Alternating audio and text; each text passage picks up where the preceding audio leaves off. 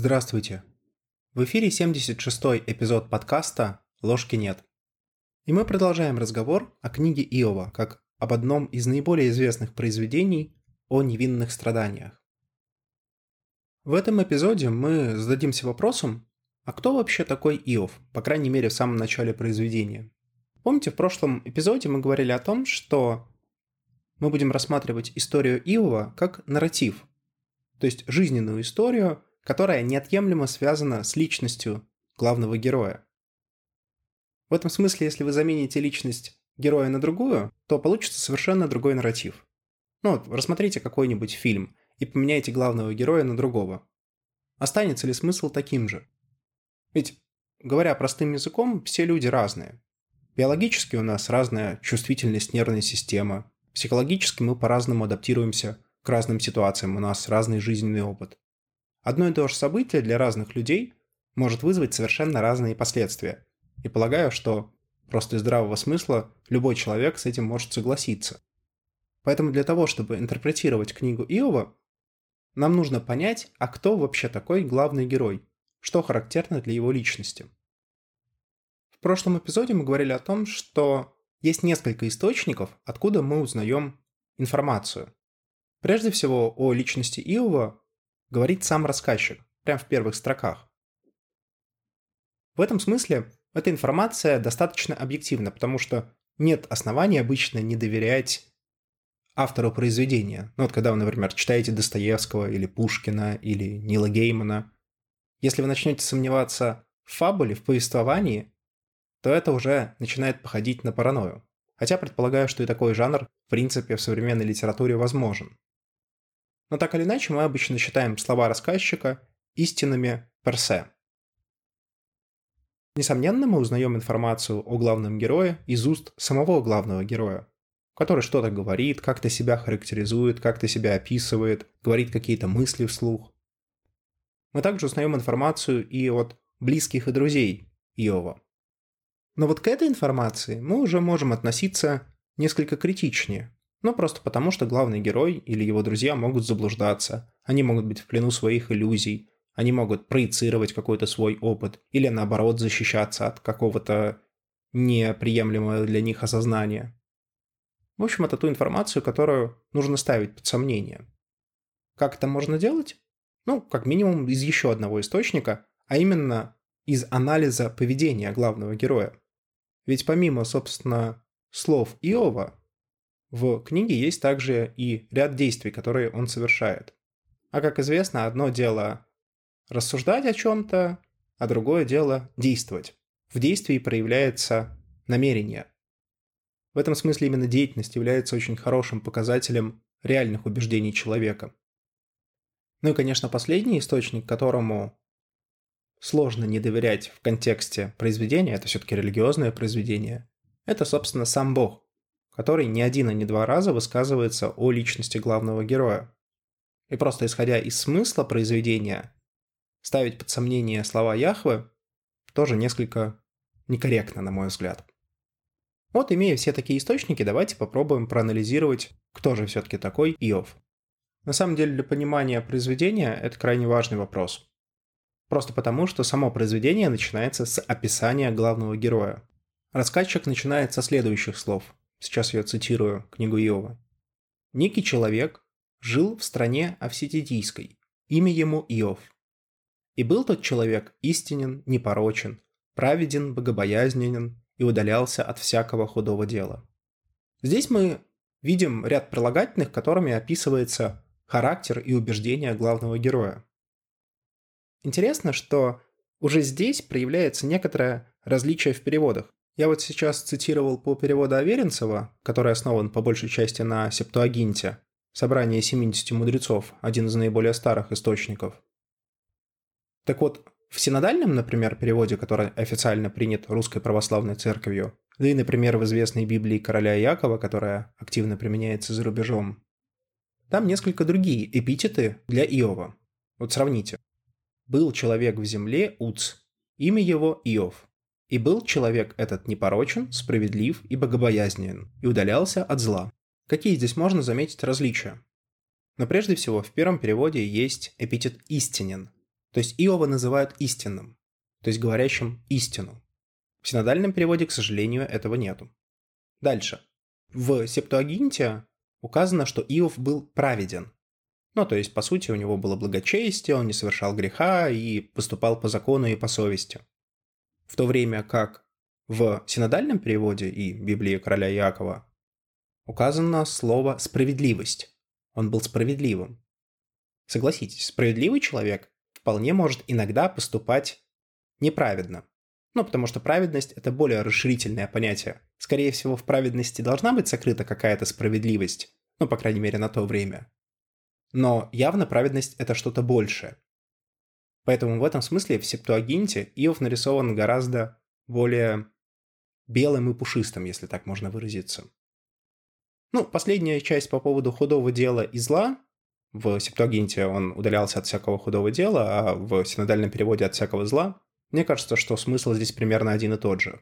Ну, потому что что такое зло? Зло – это некоторое худое дело, недоброе. Вот казалось бы, такое маленькое лингвистическое наблюдение, но на самом деле оно очень сильно влияет на наше понимание главного героя. Потому что, согласно Септуагинте, это очень праведный, благочестивый человек, который не совершает греха. Ну, может быть, мелкие прегрешения есть, но не более. То есть это праведник, настоящий праведник а святой. Синодальный же перевод Библии рисует нам просто хорошего человека, ну вот того, кого мы в обычной жизни назвали бы, ну вот он хороший. Это ничего не говорит о праведности. Но это то, как нам представляет рассказчик главного героя. Про личность героя выражается и сам Господь Бог. Еще в первой главе он на встрече с сатаной говорит следующее. «Обратил ли ты внимание твое на раба моего Иова, Ибо нет такого, как он, на земле. Человек непорочный, справедливый, богобоязненный и удаляющийся от зла. По сути, здесь происходит цитирование вот этого первого стиха, то есть Господь Бог повторяет то, что сказал рассказчик. Поэтому в этом смысле мы можем предположить, что все-таки эта информация действительно характеризует главного героя, раз и Бог, и рассказчик говорят примерно одно и то же. Разумеется, лингвистические тонкости остаются такими же те эпитеты, которыми награждает Яхве главного героя, они различаются в синодальном переводе и переводе Аверинцева. Однако даже в любом из этих двух переводов возникает очень важное отличие главного героя от аналогичных протагонистов из шумерских историй, которые мы рассматривали ранее. В шумерских текстах у нас всегда было обоснованное сомнение насчет того, нет ли все-таки грешков за протагонистом, ну вот, например, в диалоге человека и его бога явно было указано, что человек признает свои грехи. А это означает, что он не был праведен, ну просто потому что грешил. Вавилонская тедецея вообще идет дальше и говорят о том, что грешны вообще все люди, что безгрешных не бывает. Однако в книге Иова все не так. Главный герой, словами рассказчика и словами Яхвы, является непорочным, то есть не имеющим порока или греха. Иными словами, вот этот конкретный Иов конкретно невиден и конкретно безгрешен. Причем настолько безгрешен, что исповедуется даже в еще несовершенных грехах или неосознанных грехах своих детей. То есть, по сути, молится за других и молится заранее. В общем, это супер белый и супер пушистый персонаж. Что еще мы узнаем о личности главного героя из пролога. Ну, интересный аспект, что Иов является человеком богатым и здоровым. Современными психологическими терминами это можно было бы описать как благополучие или well-being, то есть Иов находится в состоянии благополучия. Причем это касается не только материальной стороны, то есть деньги, имущество и прочее, но и духовной вера, благочестие, религиозность. Все эти конструкты, все эти переживания, все эти инструменты на высшем уровне. То есть у него нет проблем ни с одной из них. Хорошая крепкая семья, дети, что, собственно, еще можно желать? То есть можно сказать, что у Иова дома полная чаша.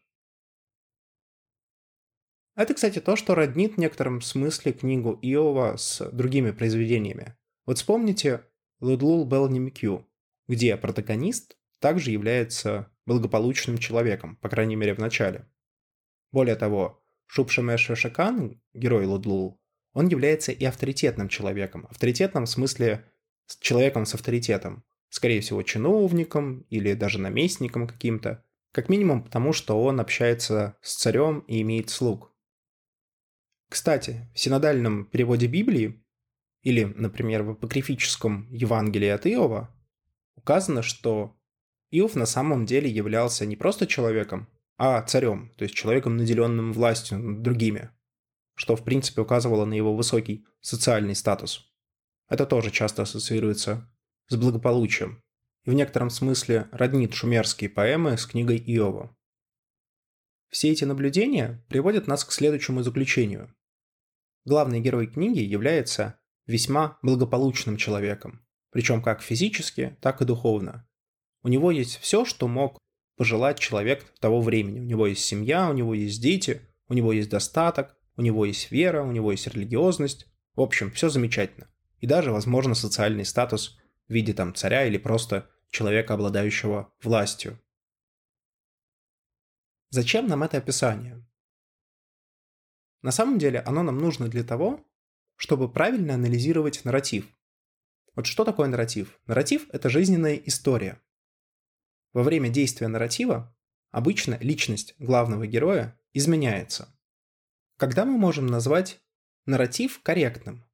Когда вот эти все изменения, происходящие с личностью героя, являются обоснованными, когда они являются объяснимыми. То есть я вот как читатель смотрю на этот нарратив и понимаю, почему герой перешел из одного состояния в другой, почему приобрел какое-то качество или наоборот потерял.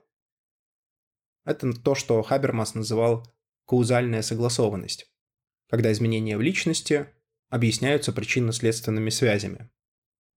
Так вот, для того, чтобы выявить это причинно-следственные связи, нам нужно понимать то, как менялся Иов.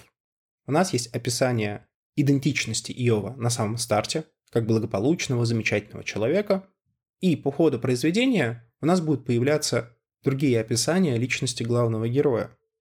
То есть, по сути, другие идентичности. Таким образом, получается, что у нас в произведении будет набор идентичностей, и наша задача будет в рамках нарратива объяснить, как главный герой переходил из каждого состояния в следующее, и почему он это делал. На самом деле, если даже проделать вот это простое упражнение, очень много будет понятно, что происходило в книге. Очень много сложных вопросов станет э, гораздо более простыми для понимания. Однако сейчас просто зафиксируем тот факт, что Исходная идентичность Иова для нас понятна. Белый и пушистый человек, имеющий все, что только пожелает. Но безоблачная жизнь подходит к концу. Что в принципе логично, потому что иначе не было бы произведения. На небесах происходит знаменитый диалог между Яхве и Сатаной. Здесь вот я еще раз хотел сказать пару слов про фигуру Сатаны. В этом произведении, в книге Иова, Сатана – это один из Бене Элохим, один из сынов Божьих. Говоря простыми словами, один из ангелов. На тот момент Сатана еще не был противником Бога, он не был еще дьяволом. Его функция, как ангела, была очень простая. Она была такой прокурорской. По сути, он обвинял людей перед лицом Бога. Ну а, соответственно, Господь или другие ангелы защищали. Очевидно, что для беспристрастного суда или беспристрастного судьи, коим является Господь Бог, необходимо, чтобы обе стороны были представлены, и сторона обвинения, и сторона защиты. И в их состязании, по сути, выяснится правда, выяснится истина. Поэтому у сатаны была вполне конкретная роль. И этого персонажа не нужно, по крайней мере, в рамках этой книги, воспринимать как противника Бога, как дьявола. Так вот, вернемся к диалогу на небесах. Суть диалога на самом деле крайне проста. Господь хвалит Иова, говоря о том, что тот непорочен, замечателен там и так далее. Сатана же считает, что герой поступает праведно не потому, что он праведен, а потому что у него есть корыстные мотивы. Позвольте процитировать здесь кусок из самой книги. «И отвечал сатана Господу, и сказал, «Разве даром богобоязненен Иов? Не ты ли кругом оградил его и дом его, и все, что у него? Дело рук его ты благословил, и стада его распространяются по земле. Но простри руку твою, и коснись всего, что у него. Благословит ли он тебя? На самом деле очень хороший и интересный прокурорский вопрос. Какова природа, благочестия и религиозности Иова? Здесь принципиально могут быть два варианта.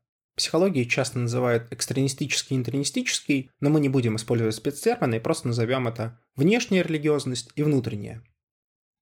Внешняя религиозность – это тогда, когда я проявляю религиозность для того, чтобы достичь какой-то другой цели. Ну, например, в обществе принято ходить в воскресенье в церковь. В американской глубинке вроде так до сих пор. Я хожу в церковь не потому, что я хочу туда ходить, не потому, что я религиозен, а потому что там все собираются. То есть это не обязательно даже какие-то корыстные соображения, то есть я получаю какой-то профит от этого. Просто моя цель не связана с конкретно с действиями. Я делаю что-то, в данном случае какие-то религиозные действия, для достижения другой, нерелигиозной цели. В противовес этому внутренняя религиозность – это когда я проявляю какие-то религиозные мотивы или когда действую религиозно, потому что это само по себе для меня ценно. И вот тот вопрос, который задает здесь сатана, можно перефразировать следующим образом. Сатана спрашивает у Бога, почему Иов непорочен? Нравится ли ему непорочность или благочестие как вещь в себе? Или же он понимает, что если он будет благочестив и непорочен, то ты наградишь его. Ну или может быть негативное подкрепление, если он не будет непорочен и не будет благочестив, то Господь его накажет. В принципе, одно и то же в контексте. Или же все-таки Иов действительно благочестив. И ему не важно, имеет ли его религиозность, благочестие, непорочность какие-то практические результаты. Об этом, по сути, спрашивает Иов. Вообще, если обратиться к психологической литературе, и в частности к статьям Олпорта в районе 60-70-х годов, и потом, соответственно, Батсона, которые исследовали экстремистическую и интернистическую религиозность, выяснился очень интересный факт, что если у человека есть внутренняя религиозность, то она положительно влияет на благополучие, стабильность личности, уменьшает там депрессию, тревогу и прочее. Но если у человека экстремистическая, то есть внешняя религиозность, то это, по сути, ему не приносит никаких психологических плюшек. Ну, просто есть такое, и отлично. Поэтому психологическая интерпретация вопроса сатаны на самом деле весьма разумна. И это то, что необходимо проверять. И в этом смысле Бог в книге Иова выступает как один из известных психологов 20 века Зимбарда и его знаменитый Стэнфордский тюремный эксперимент. Ну или Милграм и его, соответственно, эксперимент Милграма. То есть фактически Бог проводит экспериментальные исследования, насколько религиозность Иова является внешней или внутренней. Единственная проблема, конечно, с такой интерпретацией заключается в том, что перед тем, как проводить исследование на живом человеке, его нужно предупредить о том, что он участвует в эксперименте, а также о негативных позитивных последствиях этого эксперимента книге Иова мы ничего об этом не знаем. Иов не в курсе того, что Бог разрешает делать сатане. И поэтому, как бы вот с этикой тут есть, конечно, вопросики. Но суть этого испытания понятна, по крайней мере, психологическая суть. Интересно и то, насколько сильно поставлен эксперимент. В первой главе, после того, как Бог разрешает сатане действовать, случается несчастье, к Иову приходят вестники и сообщают, что его стада и имущество были уничтожены. И, кстати, не только имущество, но и дети Иова тоже погибли. Об этом сообщает последний вестник. То есть, по сути, если это представить как эксперимент, интенсивность стимула возрастает. Сначала он теряет материальное в виде животных, имущества и прочего, а затем теряет одно из самых ценных, что есть в жизни – детей – и тут еще, кстати, есть важный аспект, как он их теряет. Процитирую книгу Иова. «Огонь пал с неба и попалил овец, а также пожег пастухов». Здесь, кстати, синодальный перевод добавляет еще один интересный элемент. Процитирую его. «Огонь Божий упал с неба и попалил овец и отроков, и пожрал их». То есть Понимаете? Не просто умерли животные и дети Иова. Это обставлено таким образом, чтобы это рассматривалось как божественное наказание, божественное воздаяние. Вспомните, где в Библии еще использовался огонь с неба. Содом и Гамора, когда Бог наказал грешников в этих городах. С Иовом происходит то же самое. И, естественно, логичная интерпретация заключается в том, что Бог наказывает Иова. Так думает главный герой. Это, кстати, интересный вопрос на самом деле, кто и кого наказывает, потому что конкретно в первой главе не сказано, что именно сатана ответственен за эти несчастья. Во второй, как мы увидим дальше, это есть, там написано, что именно сатана поразил Иова. Но в первой главе про это не сказано ни слова. Поэтому мы формально не знаем истинного виновника этих несчастий, хотя можем догадываться. На этом я думаю, что мы закончим этот эпизод, а в следующем продолжим обсуждать личность Иова. С вами был подкаст «Ложки нет». До новых встреч!